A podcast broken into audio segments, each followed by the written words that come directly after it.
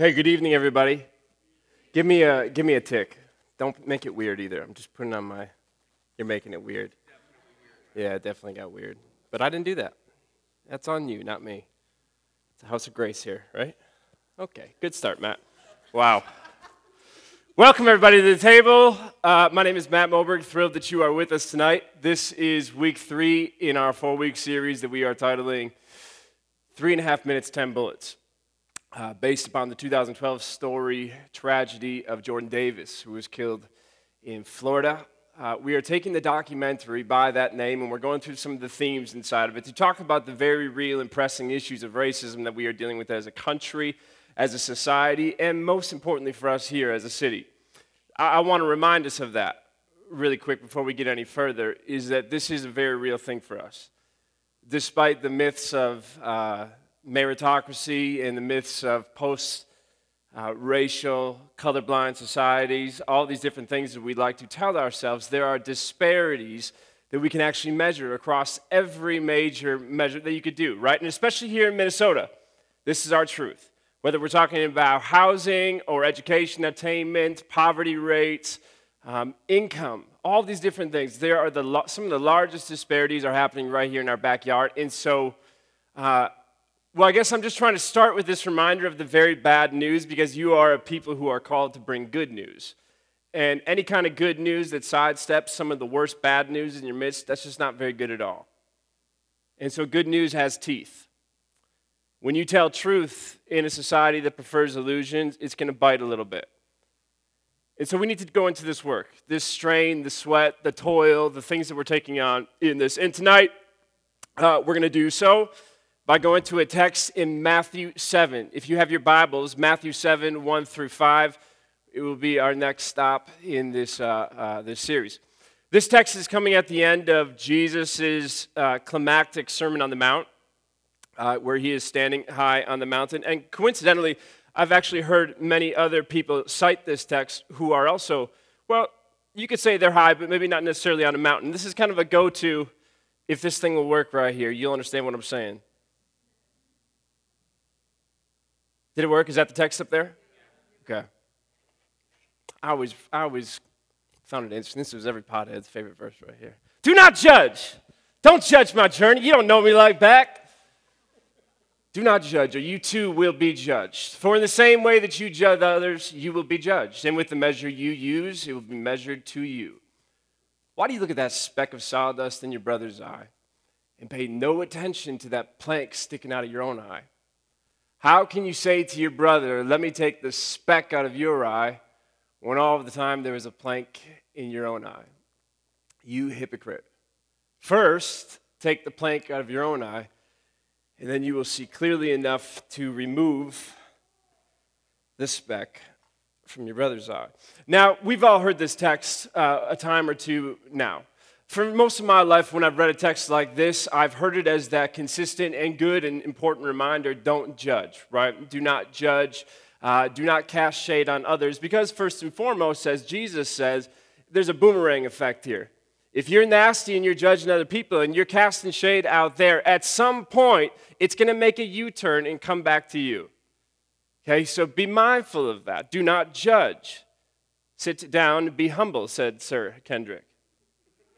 Because your viewpoint, as we said last week, is merely just a view from a point. This, that is a great interpretation of this text. That is a takeaway point that we all ought to write down and hold on to. And yet, I would argue that this text is also saying a little bit more. Just look at it for a second. Jesus says to a crowd of people that, uh, listen, before you get all hot and bothered about that speck of sawdust that you see in your neighbor's eye across the street, has nobody told you that you have a two by four sticking out of your head? Has nobody pointed it out to you that there is a plank in your eye? Just hold that image. It's, it's ridiculous. It's absurd, right? What is Jesus getting after here? Well, correct me if I'm wrong, but if, if you have a two by four that is stuck all up in your eye, how well can you actually see? How well can you see if there's a two by four in your eye? Not well, thank you. You can't see well. Jesus is saying that there's a two by four in your eye. You are visually impaired. You cannot see the hand in front of your face, and yet you are acting, you are performing as if you can see a speck in your neighbor's eye. Jesus is saying you are blind, but he is not critiquing them. He's not condemning them for their diagnosis of blindness. He's condemning and critiquing them for their denial of their blindness. Despite the fact that they have a plank in their eye, they are performing, they are pretending, they are acting as if uh, they can see the speck in their neighbor's eye. Could that be talking about us? Is it? No, Sally's going, no. Next. Not an issue here. Move along, please. Is it possible that you can be blind and actually convinced that you can see with such a high level of clarity that you can notice a speck of sawdust in somebody else's eye? See, one of the key words that often gets skipped over when we read a text like this is Jesus' favorite insult, hypocrite. He uses it 17 times in the New Testament. 17 times. It's his go to first string insult that he's, everyone has a first string insult. So you guys get off your high horses. You're looking at me right now like you're better than me, but everybody has a first string insult, and Jesus was hypocrite. Now, when we think of hypocrite, uh, we might have a different take on it than Jesus our ideas is like two faced. You proclaim one thing, you practice something else entirely. And I wouldn't say that Jesus would stray too far from that definition right there. But I would say that when Jesus is using the word hypocrite at this time, he is using it in the actual language of Aramaic Greek, and it's rooted in the Greek theater, which is not what we think of right away. That word hypocrite is actually a person who puts on a mask and steps on the stage and goes to town, performs. So Jesus is saying, You actor. How could what he is saying about uh, when he says you hypocrites speak into what he is saying and everything else? If this is such an absurd image, how does it somehow unravel, untangle, be unlocked to some degree by reading it as a bunch of actors that he is speaking to? Now, I know you all know this, but I'm qualified to speak of this because I've seen your face when you walked in here. Some of you knew. You see me standing up in front, and you go, Isn't that the guy who's from. It's true. I was the lead character in my fourth grade play, King Hezekiah. It's not a big deal. Did I turn some heads? Absolutely. Was it the talk of town? Yes, maybe. But it's not a big deal. But I will tell you this from my experience on Broadway in fourth grade was one of the keys to being a good actor is you got to forfeit your own story for the sake of a script. Right? This is when we were talking about the Academy Awards and we're celebrating all these different actors doing different things.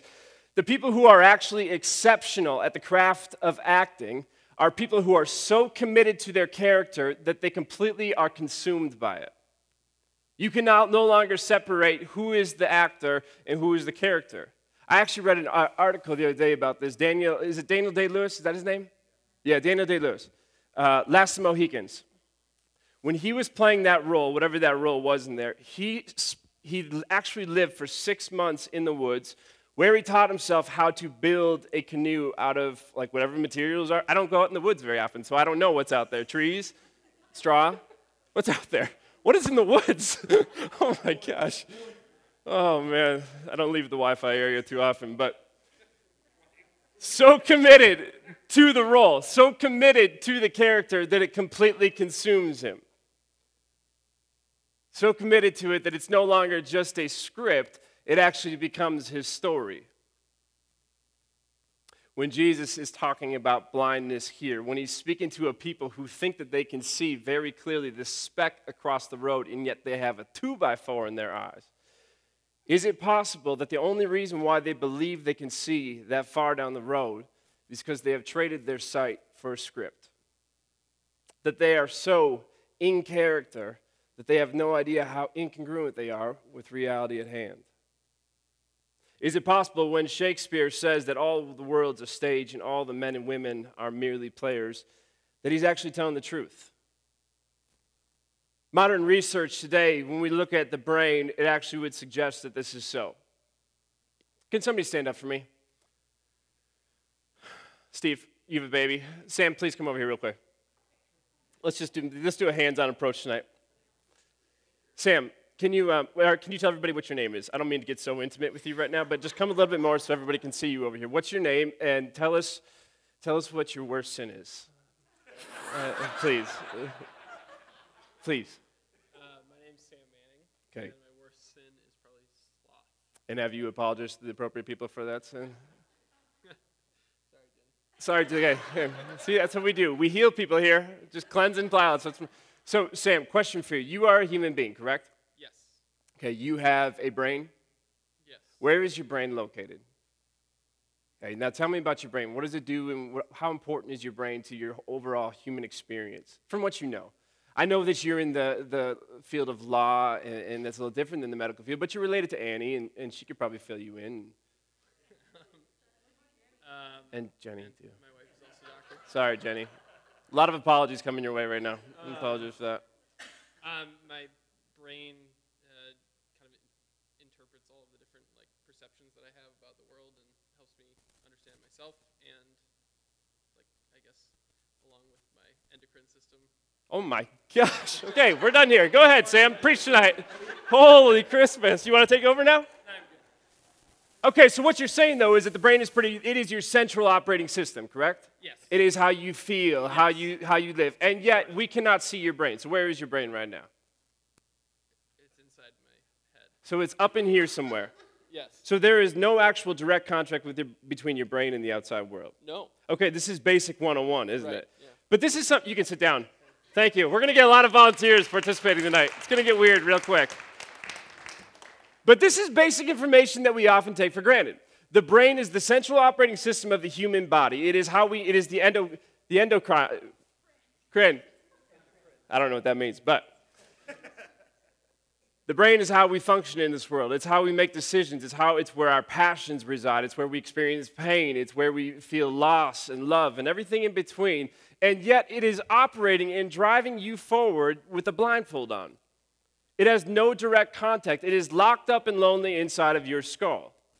Can't see the world, can't taste the world, can't feel the world, can't hear the world. You know this, I know this. But consider that for a moment.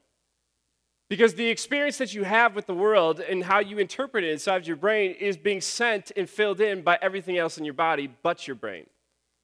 So, what modern co- cognitive scientists would tell you today is that uh, every second, your body, from your toes to your hands to what you smell to what you see, your body is sending you 11 million bits of information per second. 11 million bits of information per second. So, right now, as you are sitting here right now, per second, you are receiving into your brain 11 million bits per second. The brain receives that, then projects a movie, which is what we would call our consciousness, what we are aware to, aware of. Consider what that is saying about things. Every second, 11 million bits. That is beautiful. Your wiring. To be human is to be uh, one of God's greatest creations. The complexities inside of that. For everything in your body that is outside of the skull to actually be receiving these, this information, to be bringing it into your brain, and then projecting an image that would give you sense of awareness, that's pretty compelling. That's pretty amazing. It's also problematic, though. Because while you are receiving 11 million bits of information every second of your lived experience, you can only consciously comprehend 40 to 50 bits of information every second of your lived experience. You have an ocean of information coming into you, and yet you can only perceive a pond. Can you see how that'd be problematic? And so, what happens is that the brain it cannot hold all 11 million bits of information but it also cannot stand the fact that it can't hold 11 million bits of information. So instead of completely dismissing it it receives the 11 million bits of information and it creates a means of actually receiving the world around you through categorization patterns looking for relationships between information associations. It makes the world simpler through how you see. What that means then is that what you are seeing is you are not seeing a full picture, but it's being filled in by what you have seen in the past. Did any of that just make sense? You understand, I do not have my master's in the field of cognitive science, but this is so compelling and so important to what we are talking about that I want to make sure that I'm actually articulating this right. Does that make sense? Okay. So, what we do when we experience these things, when we experience life at 11 million bits per second, is that we take that information, our experiences, and then they shape our expectations. And so, recognizing that the brain does not have the capacity to actually parse out uh, each one of the 11 million pieces of information, it looks for patterns, it looks for pairings, and then it, it, it imposes that upon the world. So when I say thunder, you think lightning. When I say peanut butter, uh, you think of jelly. When I say Jesus, you say Christ. Right? I mean, like, I feel like I'm doing chant right now. When I say Jesus, but you what I'm? Oh, yes, it's one of those nights. Okay. Consider that for a moment, though. So, if all this information is being received on a, on a neutral level, we just, the, the brain is receiving all that information is being deemed as important, deemed as factual, and our expectations of the world around us are being shaped in that light. How might that speak into how we are actually seeing the world? Let me give you an example of how this works. Because with all that missing information, our brains actually tend to fill it in for us. So I want you to read these lines right here. Go ahead.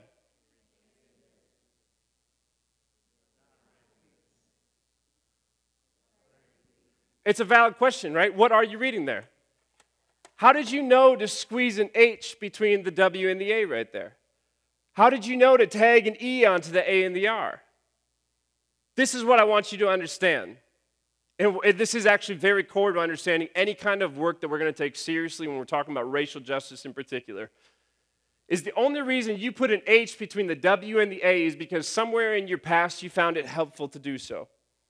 At some point in your past, you realized that an E after the A and the R would be the most comprehensive thing. So you didn't need to pause and size up your different options. You just assumed that it would go right there. And so you filled in the picture, even if it didn't ask you to do so in the first place. Let me give you another example. I will give you $20 and a trendy table t shirt, top of the line, always trending on Twitter. I mean, people talk about these shirts all over town. I would get it if you can interpret for me what this next sound is, okay?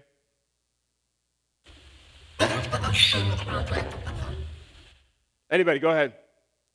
Whatever. What's that?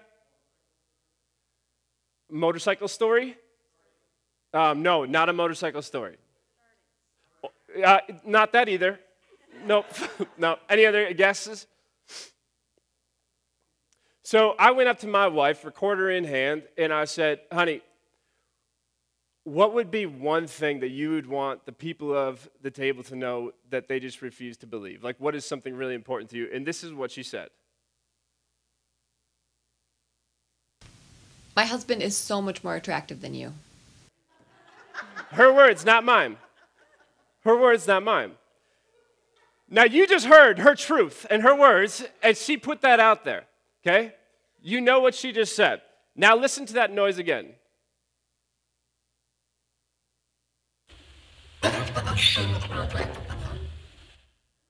What happened there? Say something. You can piece it out now, right? Less of a motorcycle starting, or a motorcycle story for that matter. It's less of that. And so, what's happening is that because of our prior experience, it fills in, it clarifies, it speaks into our present experience. So, what cognitive scientists are now revealing, which should shake up everything that we know about how we understand each other relationally, how we understand ourselves, how we understand the decisions that we make, is that we see the world as much based upon how we have seen the world in the past as we are actually seeing the world in the present. Does that make sense?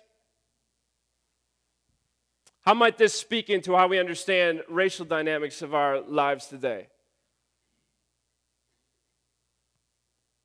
If we are basing how we see based upon what we have seen, how is this shaping us? I want to read you some of these stats because it only gets more complicated and a little bit more intense when we consider that the information that we are receiving is only escalating and not de escalating. In 2011, this is what information scientists have, have, have uh, dialed up. Americans took in five times as much information as they did in 1986, which is the equivalent of 174 newspapers every day. When we're not at work, so when we're not at the office, when we're at home, each of us processes 34 gigabytes or about 100,000 words every day. The world's 21,274 television stations produce 85,000 hours of original programming every day, with the average American watching five hours of TV every day. And that's not even counting YouTube, which uploads around 6,000 hours of new content every hour. we are being constantly bombarded by information. The ocean is only growing wider, not smaller, and yet you and your brain can only still comprehend and perceive the pond. And so, the more that things are missing, the more we have things that are filling it in. And so, when you think about how it is shaping us today and how it is shaping uh, how we understand race and differences and how we actually engage with the other, consider some of the things that were less spoken and more implicitly embedded inside some of the 11 million pieces of information that you have received in the past, the seconds that you've drank in deep. How has our understanding of power and leadership been influenced by the fact that every one of our presidents up until 2008 has been a white man? How has our understanding of charisma and joy and humor been influenced by the fact that the people who tell us jokes at night are almost all white men?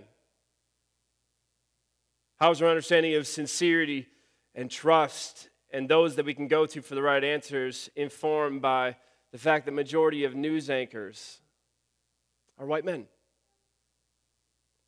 How is our understanding of spiritual leadership and wisdom and biblical understanding shaped by the fact that if you are part of this church, you're hearing mainly from two white people.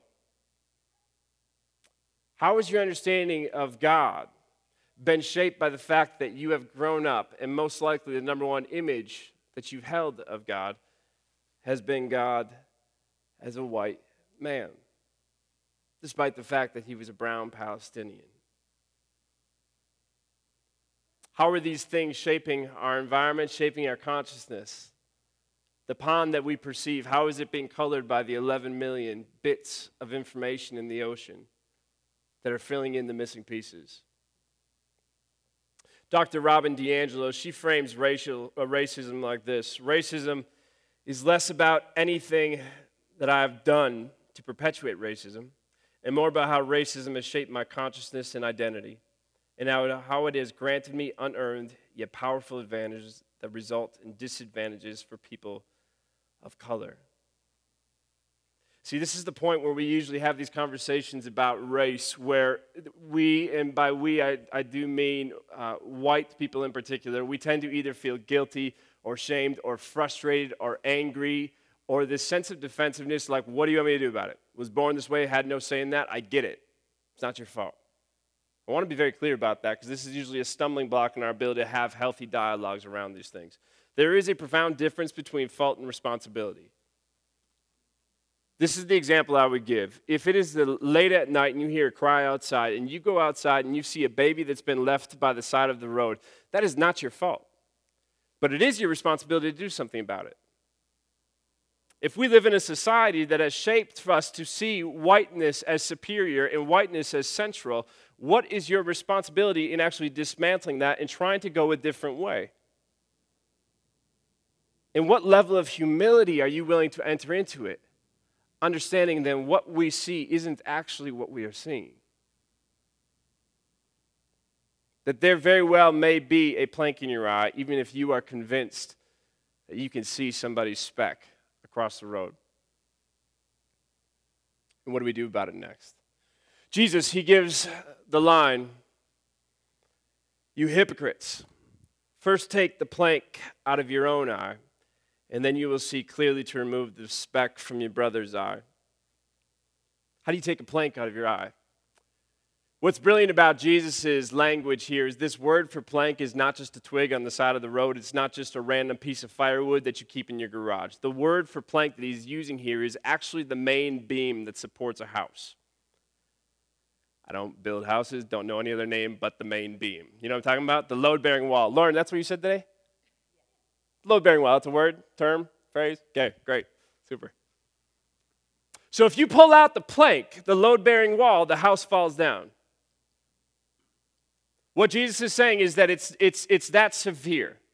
If you're actually going to take this work seriously, if you're going to actually have some epistemological modesty and humility, if you're actually going to take your own self and mind and ability to see faithfully, then you got to take the whole house down. Where do you begin? You lay your hand on the plank itself.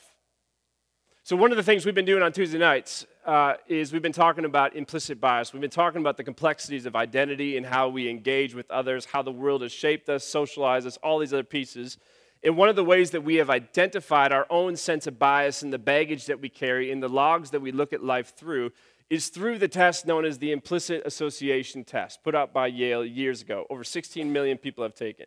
A lot of critics about this test, and rightfully so. I mean, trying to gauge somebody's implicit bias is no small feat. You can't do that quantifiably, you can do it qualitatively. And so, this so far is our best tool at hand. And what it has discovered is it looks at, on a spectrum of uh, trying to figure out if you have bias or preference for white people or people of color, and, or if you don't at all. And the scale is no preference, mild preference.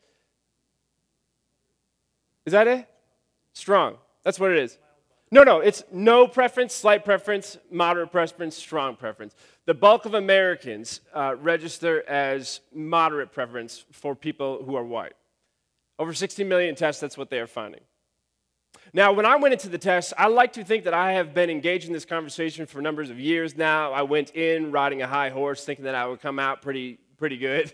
And I was actually really excited to share it on Tuesday night. You can imagine the existential crisis I had when it said that I don't have a moderate preference for white people, I have a strong preference for white people. That's what my test said. So I have the decision that I have to make right there. I can either get prideful and say, This test is crap, I'm going to dismiss it completely, or I can recognize that there are some planks that I have to lay my hands on. And in that process of doing that, next thing I did was I actually went through like childhood photos. I started to do some like biographical work of understanding how have I been shaped to see what I see and what can I do next about it. The first step, though, is actually doing a self audit and having the humility to say that you do not see the way that we need to see. And the beautiful thing is when we are actually capable of working on our own biases and prejudices, of course the speck will be gone. You take the log out, of course the speck will be gone. Think, look at how brilliant Jesus is here. That speck of sawdust, where do you think that came from? The log in your eye. So, if you can work on yourself, if you can do the necessary healthy human work of doing an audit and understanding the things that are, that are making you prejudiced, making you see distorted views of reality and distorted views of those who are different than you, then you will stop running in to help with the plank in your eye and leaving them bruised and battered with sawdust all over them. There are better ways to be healers. The beginning of all kind of racial justice, the beginning of actually trying to dismantle these systems is not going and uh, marching. It is not uh, shouting out loud about the Klan. It is not about the things that we tend to think it's about. It is actually about being honest enough to see yourself as you are to recognize that you don't have the whole story. To ask, Have I been a performer on this stage? Pretending to see a speck when all along there have been logs clogging up my eyes. There's a difference between fault and responsibility. If we're going to take seriously the bad news around us by being good news, by bringing good news, then we have to take responsibility. Healthy spirituality begins with being honest. Will you pray with me? Jesus, God, we do not see the world as we need to see the world. Uh, we acknowledge that there are planks, that there are logs in our eyes that keep us from seeing our brothers and sisters the way that we need to. And God, we recognize that we can't move forward. We cannot become more just. We cannot be a community of healers until we actually do some healing ourselves and until we actually get honest and we humble ourselves, God. Lord, forgive us for our arrogance, God. Forgive us, Lord. In Christ's name, we all pray together. Amen.